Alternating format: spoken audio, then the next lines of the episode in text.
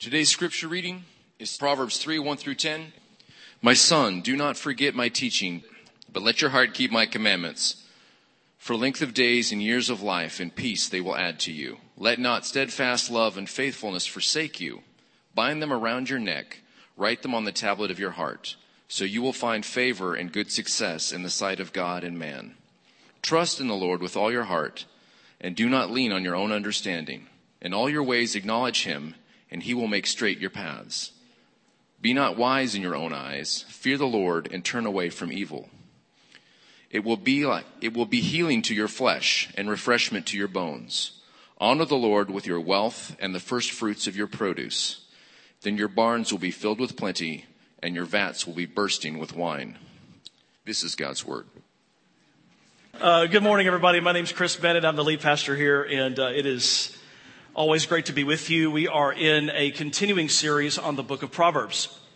And um, one of the things that we had to do, I, think, I really think we had to do, was take several weeks and engage with some of the apparent promises and assurances that are given in the book of Proverbs. Um, I think I was, uh, my wife and I were talking this week. We're having a date day and talking about hermeneutics. Um, she was enduring it with me. So um, as we were talking, I, was, I, told her, I said, you know, when I read, when I, I really, be- I've really come to believe that when we read the Bible, something that we really need to look for is our reaction to Scripture. What does it do to us? Does it make us angry? Do we recoil? and hide ourselves from a particular truth or statement or verse or belief because it doesn't set well with us? Um, or do we co opt certain verses without really taking the time to study and think them through in context and use them for our own agenda? There's a lot of ways that we react to Scripture, and I think it really helps to look at the way that our own hearts react to it. And I know that for me, when I read about some of the assurances that are given in Proverbs about faithfulness to God and what we can expect to happen in our lives if we are faithful to God, then sometimes we trip on it, sometimes I trip on that. I think about Proverbs chapter 3, verses 1 through 10 that Brent just read. That if we are faithful to God, obedient to our parents, if we raise our kids in the way that they should go, if we um, spend our money and manage our money properly, then we can expect certain things to happen in our lives, such as long life, um, health, prosperity. Um, our vats will overflow if you have one of those. Uh, our barns will be filled with plenty. All of these promises and assurances are made, and yet in the daily grind of life, even though I've seen many, many stories of God's faithfulness and God's love and God's blessings in people's lives, and sincerely, I rejoice with you.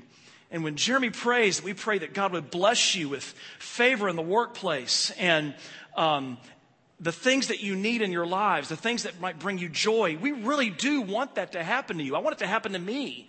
Yet, pastorally, when I'm boots on the ground living, I'm interacting with people who have different stories at times.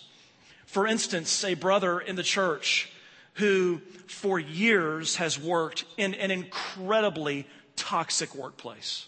And I'm not overstating this. A brother who has been faithful to his managers, to his leaders, his employers.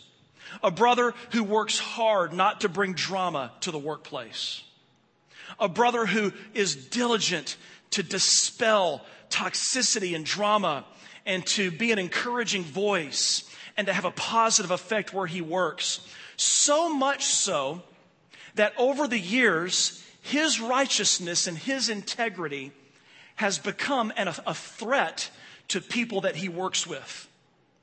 And because of the envy and the jealousy that some of these people have toward him, this ultimately long story that I can't tease out here led to his dismissal. But not only his dismissal from his work, but him being blacklisted with all of their sibling organizations around the city of Memphis. Where is his favor with God and with man?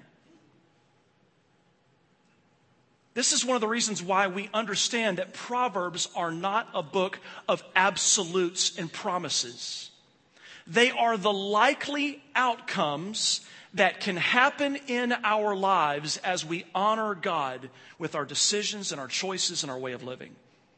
I think about another sister in the church who, for months and months, has been dealing with strange symptoms.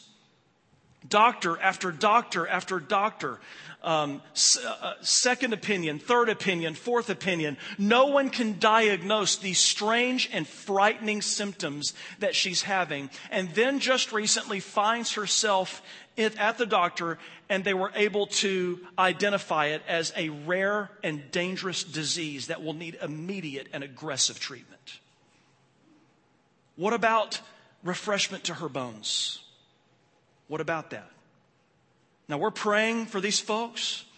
We're laying hands on these people. We do what the scriptures say. We believe in healing at our church. As a matter of fact, after church today, we're going to be praying for one brother and doing what the scriptures say in the book of James, anointing him with oil and praying the prayer of faith over this brother. He was obedient to scripture. He's, he called for the elders of the church to come and lay hands on him. So please make no mistake. I am not ambiguous about this. But this does raise questions. What do we do when we see the Bible says one thing and our life experience seems to clash with that? How do we reconcile this? Or do we just bury our head in the sand, suppress our questions, suppress our turmoil? Because I know where that goes. That just causes our doubt and our cynicism to grow and swell within us.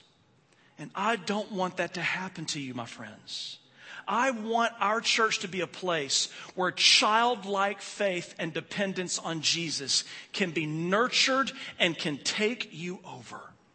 I want you to have an innocence and a naivete to your dependence on God that is unshakable because I want that in my life. And so we've got to walk into this. Otherwise, when we read Proverbs, there's going to be a bunch of verses that we come in contact with that we won't even be able to accept as truth because we trip over it.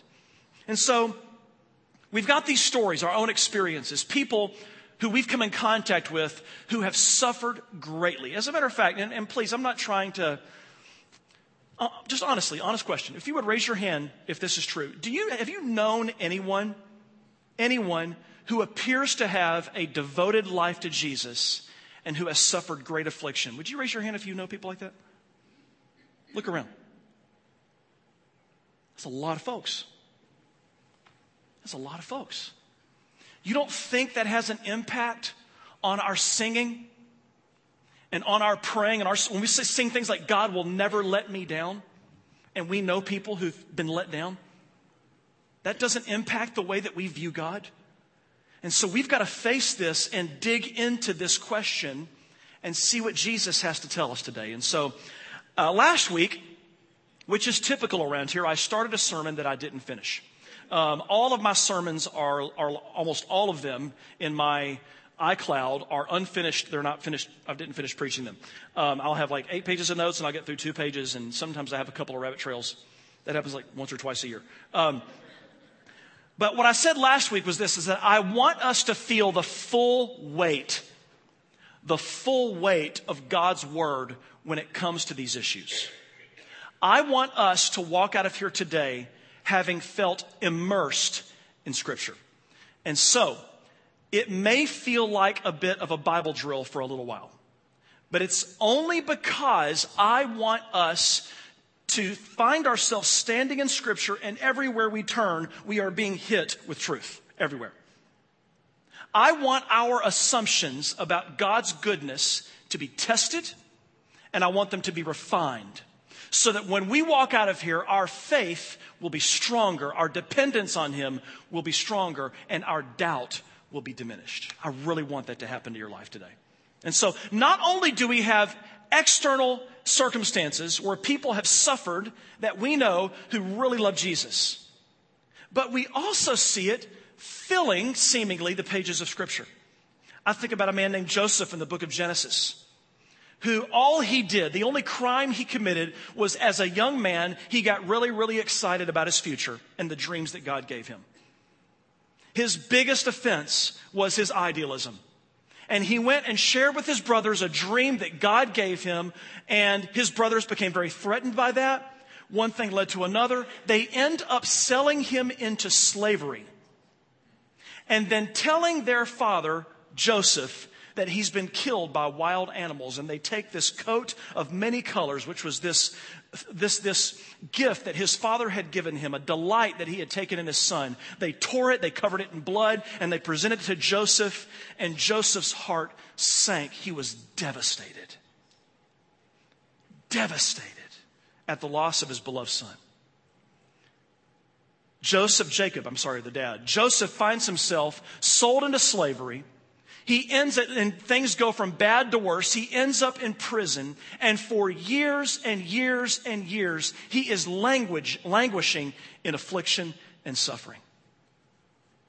There's no record of him do, committing any sin against God. There's no record of him doing wrong. As a matter of fact, at one moment when he was seduced, which I got to be honest with you, when life is going really bad, and a really beautiful woman is trying to seduce him, you could make the rationalization maybe God is going to give me a freebie here. Maybe I can have a little bit of fun for a couple of minutes.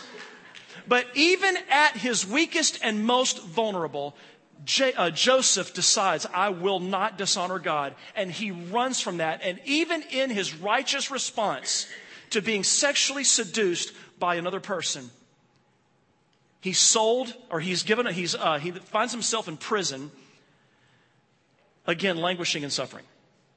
This is, he was there for so long that when finally he's reunited with his brothers, apparently he had grown up and they did not recognize him. Most of his life spent suffering, and he was a good dude. He was a good dude. I think about Old Testament prophets like Ezekiel and Jeremiah, two of the few who stood in the midst of pagan Israel, Israel that had em- uh, embraced paganism and idolatry and had dishonored God in their whole culture and their whole society. And Ezekiel and Jeremiah were saying, be faithful to God, calling them to faithfulness. And yet Ezekiel and Jeremiah are watching their homes and even their beloved city of Jerusalem burn to the ground. And they were faithful to God. They were faithful to God. I think about the psalmists. All of the psalmists, mainly David, but there are others who wrote and contributed to the Psalms who said things like this in Psalm 73 13. All in vain have I kept my heart clean and washed my hands in innocence. All in vain. You ever felt that way before? I've kept my nose clean. I've honored God. I've been obedient. And everybody else around me is prospering and I'm suffering. What's up with that? I can relate to that. I think about the book of Job, probably the most untaught book in the Bible. Why? Because it offends our sensibilities. We have no context for a person like Job that God calls righteous and then allows to be tested with tremendous suffering. We've got no context for it, so we skip it. We skip it. My, one of my greatest fears is to preach Job. I'm afraid this church wouldn't exist after four weeks. Where would you all go? It's depressing. It's frightening. It's horrific. But it's smack dab in the middle of our Old Testament. A man who loved God, who was faithful, and who suffered. He suffered. I think about Proverbs, about how it talks about people who live in a certain way can experience prosperity, and yet that I'm confronted with Proverbs 22, verse 22, where it says this Do not rob the poor because he is poor, or crush the afflicted at the gate. Those three words, at the gate, are huge. It reminds us that he's not just talking about people, generically poor people in our world. He's talking to Israelites who live in the city of Jerusalem, who are faithful to God, and yet he tells his political leaders, Solomon, Solomon's sons, make sure that you do not exploit or ignore the poor and the needy at the gates. So there's at least a possibility, even introduced in the book of Proverbs, that you can be faithful to God and still not experience the provision that you may want. And he turns to who? The people of God and he says, Take care of them. take care of them. I don't think I'm taking any of this out of context. I really don't. Um, I'm trying to be as honest as I can. I think about a man named Agur. It's a beautiful name. We were, if we had another child, we'd name him Agur, um, or our daughter, Agur. And uh, Agur is one of the contributors to the book of Proverbs. And the only prayer that is listed in the entire book of Proverbs is at the end of the book of Proverbs in Proverbs 30, verses 7 through 9. And Agur says this. Remember, the only prayer in Proverbs. And here's what Agur prays Two things I ask of you, deny them not to me before I die. So, two things. Here's the first. Verse 8 of chapter 30. Remove far from me falsehood and lying. And here's the second thing give me neither poverty nor riches. Now, what you're not going to hear me say is riches are wrong. I'm not going to say that because I don't think the Bible teaches that. But Agur says, don't give me poverty and don't give me riches. And here's why feed me with the food that is needful for me. In other words, give me what I need. Give me what I need. That's all I ask for. Why? Why does he say this? Feed me with the food that is needful for me, lest I be full and deny you and say, Who is the Lord? Or lest I be poor and steal and profane the name of God. That's a, that's a really humble prayer. He's saying, God, I know that I'm broken. I know that I, if I'm living high on the hog, I will forget you. And I know that if I live in abject poverty, I will steal and I will lose myself. So, God, please protect me from my sin. Just give me what I need. Help me to be content in you. I think about, let's go to the New Testament. I think about Jesus, who specifically taught in Matthew chapter 6. And it blows my mind how all the prosperity preachers over the last 15 years never taught this. Matthew chapter 6, remember, Jesus is talking to his would be followers, and he's preaching in such a way to identify who his true followers are. And in one of the most beautiful verses, Matthew 6 33, seek first, anybody know this verse? Seek first the kingdom of God and his righteousness, and what will happen? All these things will be added unto you. And I love, well, I don't love because I wish it was more than that, but all these things you can find in the previous 20 or 25 verses. And he says this God will give you, He will provide for you when you're thirsty, when you're hungry, and when you need clothing. He says, Don't worry about tomorrow, it's full of troubles. Just keep your mind in today. Trust me, and in that context, he says, Seek first the kingdom of God and his righteousness, and all these things will be added to you. If we don't read that in context, we think all those things are amazing homes, crazy awesome new cars. I'm not against amazing homes and crazy awesome new cars. As a matter of fact, we're going to receive an offering for a new car for me at the end of this service. So I'm, I'm totally into that. Um, I'm joking. I'm joking. We're not going to do that. Um, I'm joking. Maybe I crossed the line there. I don't know. Um, let you be the judge of that. But he specifically says, trust God with those things. He will provide everything that you need. But here's the thing.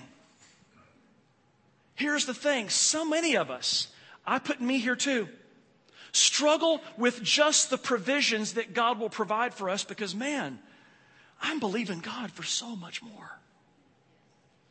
I need so much more. I want so much more.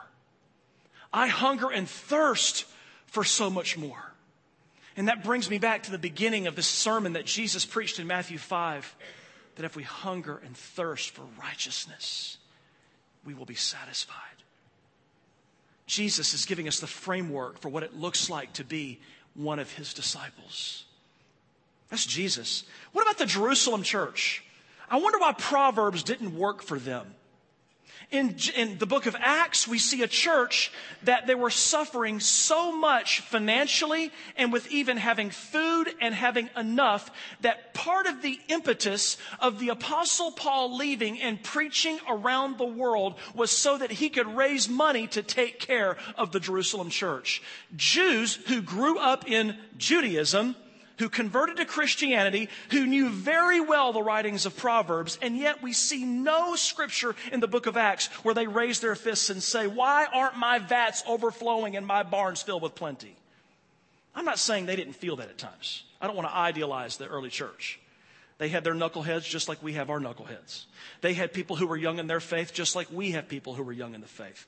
We have people, they had their people who were full of pride just like we have people that are full of pride. They have all that stuff too. All of that stuff too.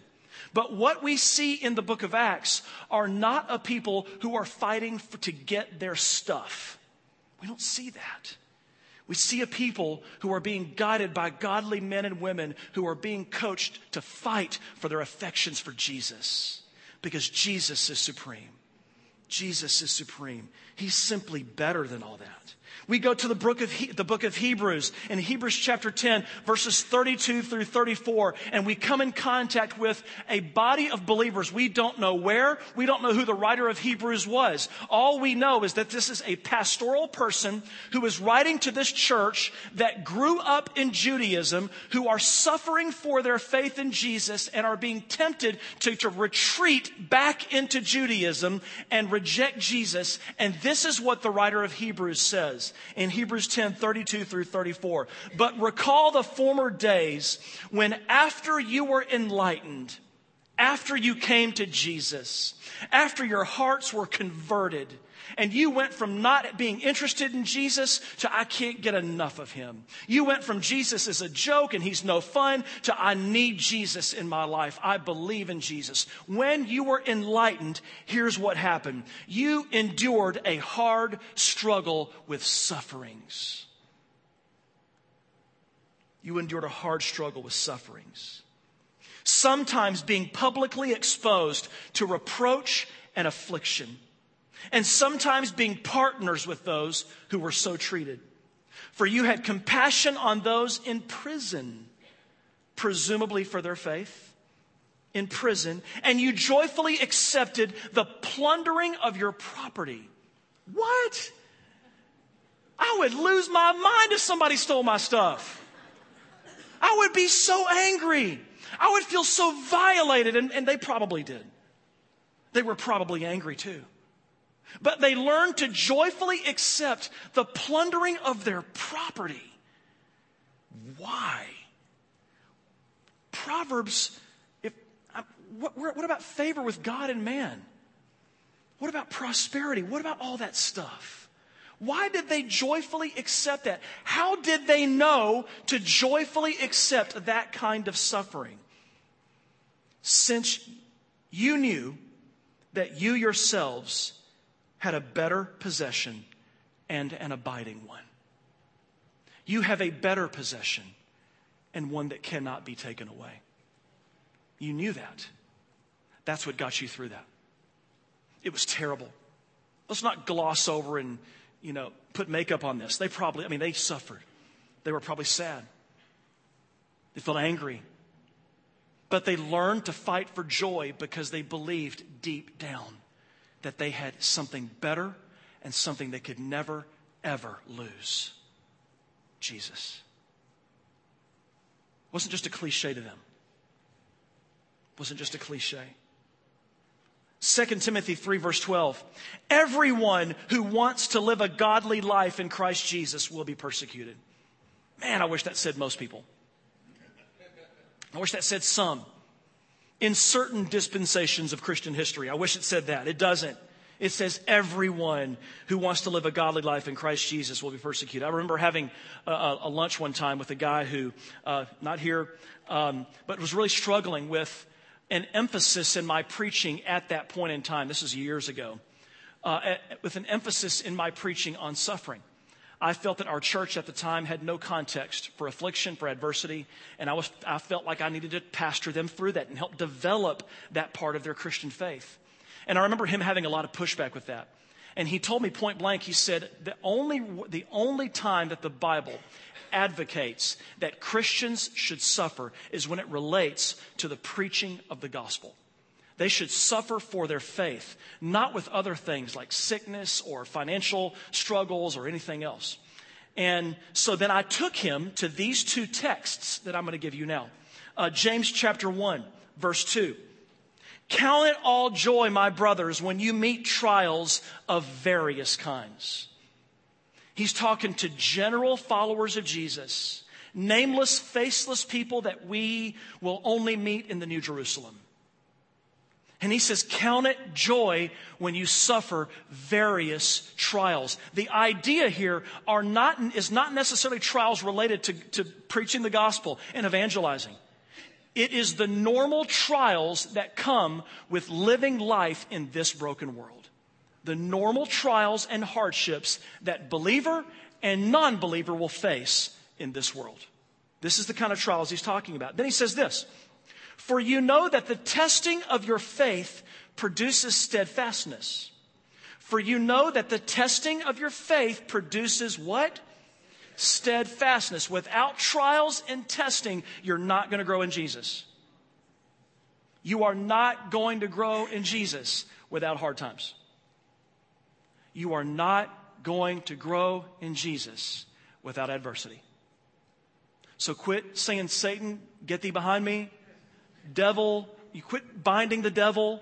I'm not saying love what happens. I'm, i know that there are times that there are particularly powerful demonic assaults against our lives. But I would argue that even in those times, even in those times, we need to remember that we are one, protected by Jesus and seated in the heavenly places with Jesus. He will never forsake us. He will never leave us. And even when we are under the most satanic duress, we can still exploit everything the devil intended for our, for our bad. And we can use that and snub his face. Does that make sense? Snub his, I don't know, whatever. You know what I mean. We can, we can snub his face and we can use that for our own ability to grow in Jesus and depend more on him. I know that's easier said than done. I know that. I know that. I know that the next time adversity crashes on the shores of my life, I'm going to be crying in the fetal position. I know that. I know me. I don't take pain very well. But I'm telling you, this is what the scriptures teach us, and we can take comfort in this as we fight for joy. Reach for joy. And he says, let steadfastness have its full effect that you may be perfect and complete, lacking in nothing. If any of you lacks wisdom, let him ask. It goes on to say that God gives really, really generously. It's interesting because James is like the New Testament parallel of the book of Proverbs. James is the book of wisdom. James gets into the weeds of life and tells us how to deal with all the stuff that there aren't real clear verses on in the New Testament. And he says, Man, I'm going to say everything that you go through that's hard, I'm going to call that various trials. And I want to tell you what to do with various trials. Reach for Jesus. Count it joy. Learn to consider it an opportunity to rejoice in Jesus when you are facing adversity. Learn to do that. You're not going to get that at an invitation when somebody prays for you. You're going to learn that as you faithfully serve Jesus, as you crawl along, as you stumble along, as you blunder along, as you remain faithful in Jesus and remember that you're loved and He's never going to take His hand off your life. And you will grow into this kind of character, this kind of dependency on Jesus. Again, I know I'm elevated up here. I don't speak from a, uh, uh, man, from, from my ivory tower. I got to live this out too. And this stuff's scary, scary. I don't like adversity. I don't like pain. I'm with you in that. But if you think the Bible says that following Jesus means you get a, you get a uh, get out of jail ticket, then you're wrong. That's just not what Scripture teaches. It's just not. Jesus is with us in our pain, He's with us in our agony. He's with us. He's with us. And then I look at Romans chapter 8, verses 16 through 18. Romans 8, 16 through 18. The Spirit Himself bears witness with our spirit that we are children of God. Now, I want to, I want to dispel some stuff here. That doesn't mean that if you truly are born again, you're never going to doubt, you're never going to struggle, You're never going to question God's goodness. But what I do think that means is that underneath all of that, underneath those times of doubting and skepticism, if you belong to Jesus, you know it. The Spirit resonates with your spirit. The Holy Spirit, you know that you complement Him. You know you're supposed to be with Him. You know that you are of Him. You're not the way you used to be.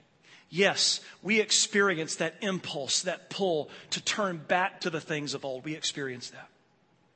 We experience temptation to walk away from God, to drift away from Jesus. But deep down, underneath all that stuff, if you're really, really, really conscious of the condition of your heart, in the midst of sorrow, in the midst of pain, in the midst of questions, you know if you're a child of God that this is true of you. The Holy Spirit resonates with your spirit. You belong to Him. You belong to Him. Now, I want you to feel that for a second. Let's not run ahead. Because I know that in a country where it's so easy to be a Christian, there are a lot of people who aren't who think that they are. And some of us are frightened to death, but that's not true of me, Chris. I don't, I don't know what you're talking about. I don't know this intimacy with the Holy Spirit that you're describing. Okay. That's a good place to start.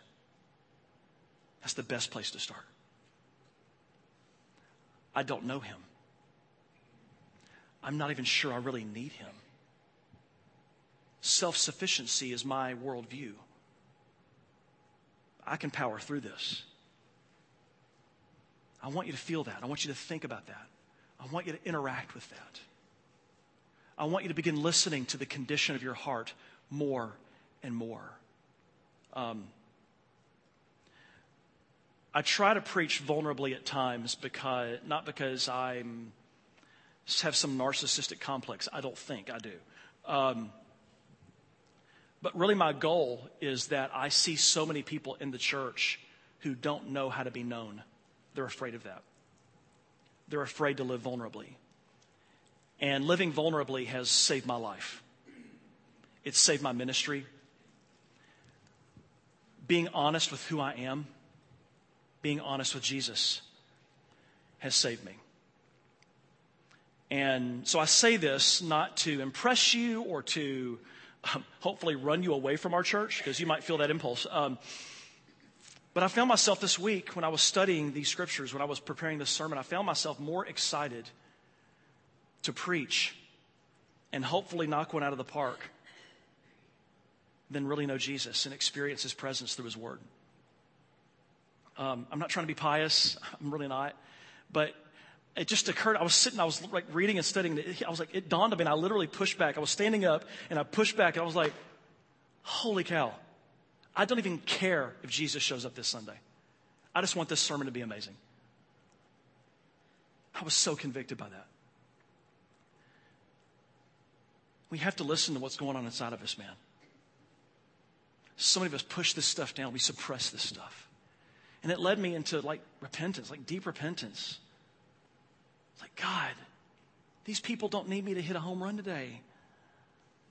These people need me to be like a worship leader like to come and like come together and lead us almost like they did in the songs. The, we have the Psalms of Ascents, where they're uh, not ascents like something smells bad, like ascent, going up. And the song, the Psalms of Ascent, where they're all pilgrimaging to, to Jerusalem, and they're singing these songs that are in the latter half of the book of Songs, and they're just anticipating being with Jesus, being with, being with Yahweh, who we know as Jesus now.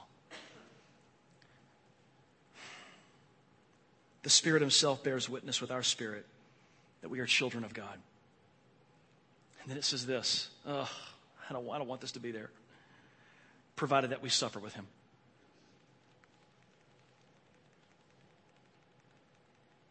I think I'll do a series, provided that we suffer with Him. I wonder how many, how many times that'll be downloaded around the world, provided that we suffer with Him, in order that we may be glorified with Him. I never knew how to internalize that verse. Because this is the same Paul who preaches that the just will live by faith. This is the same Paul who preaches that, that in essence, that anything that we have is because Jesus merited that for us. We didn't, wherever we are in Jesus, we didn't get there by our own doing. That's a gift from God. And yet he says, we need to suffer with Jesus. We're children of God if we suffer with Jesus. And I'm convinced that what he's saying here is not, hey, to make sure you're saved, go find some suffering and immerse yourself in it. I don't think he's saying that. I don't think we should go look for suffering. I don't think we should pray that God would make us suffer. I don't think we should do that. But hardship will come. And the question is who are we going to take into that hardship with us? Are we going to take Jesus with us? Or are we going to take a humanistic, Americanized worldview that says that I shouldn't have to suffer and I'm entitled to a good and easy life? Or maybe a jacked up theological view that says bad things are happening in my life, maybe I did something wrong. And next week, you are going to be absolutely immersed in Scripture that reminds you that on your worst day, that when you've made the worst decisions, that when you have fouled up your life, that when you have tripped and stumbled and fallen, that if you belong to Jesus, then you have not taken yourself out of God's will and you've not removed yourself from God's hand. You belong to Him. He loves you. He adores you. Now, this is only true of children of God. You could be a child of God. I almost said you can be a children of God. You can be a child of God. And what I would advise you to do, and it's not like you could just make God happen in your heart, because salvation is not just some prayer that you pray. You don't make God save you. Salvation is a supernatural phenomenon where the Spirit brings your heart to life. Now, there's a good clue that that's happening if you want it to happen. If you want God to bring your spirit to life, then that's probably evidence that it's happening. And that's really, really good. If you don't want God to bring your heart to life and you don't want anything to do with the things of Jesus, you can answer a thousand invitations and that's not going to do anything for you. So I'm going to ask you to engage what you're feeling, engage your heart. I want you to ask yourself some probing questions. Do I really want the things of Jesus? Do I want it?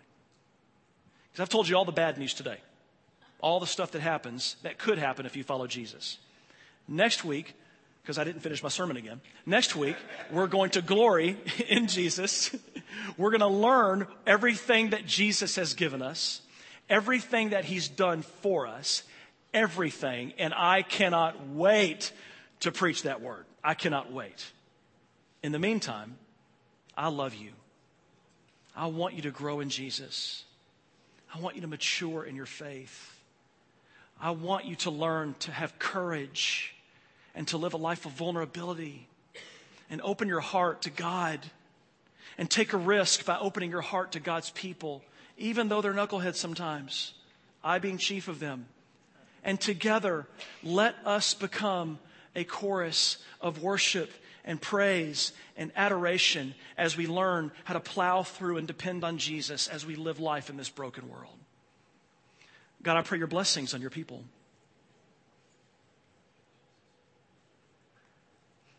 I pray, Father God, that you would deliver us. Deliver us, God. That when a black cat walks in front of us, we don't have bad luck. That when we break a mirror, we don't have to suffer for seven years. Deliver us of that kind of thinking that we take to the scriptures, that we take into our faith, that if we mess up, if we, if we, if we struggle, if we blow it, then that means God's hand of love is taken off of us. Remind us, God, that you adore us. Blessed be the God and Father of our Lord Jesus Christ, who has blessed us in Christ with every spiritual blessing in the heavenly places, even as he chose us in him before the foundation of the world, that we should be holy and blameless before him in love. Remind us of that, O God. Remind us, O God. Remind us and help us to persevere in hard times. Help us to reach for joy and dependence on you. Grow deep roots in our lives. Grow strong branches. And let our lives be a shade to those who are suffering in this world. I pray this over your people. And I pray that if anyone else is here today and they're thinking, man, I need Jesus, I pray that that person would take a risky step and just come find me or one of our leaders at the end today. And we start taking steps together and following Jesus. In your name I pray, Lord. I bless your people. Amen.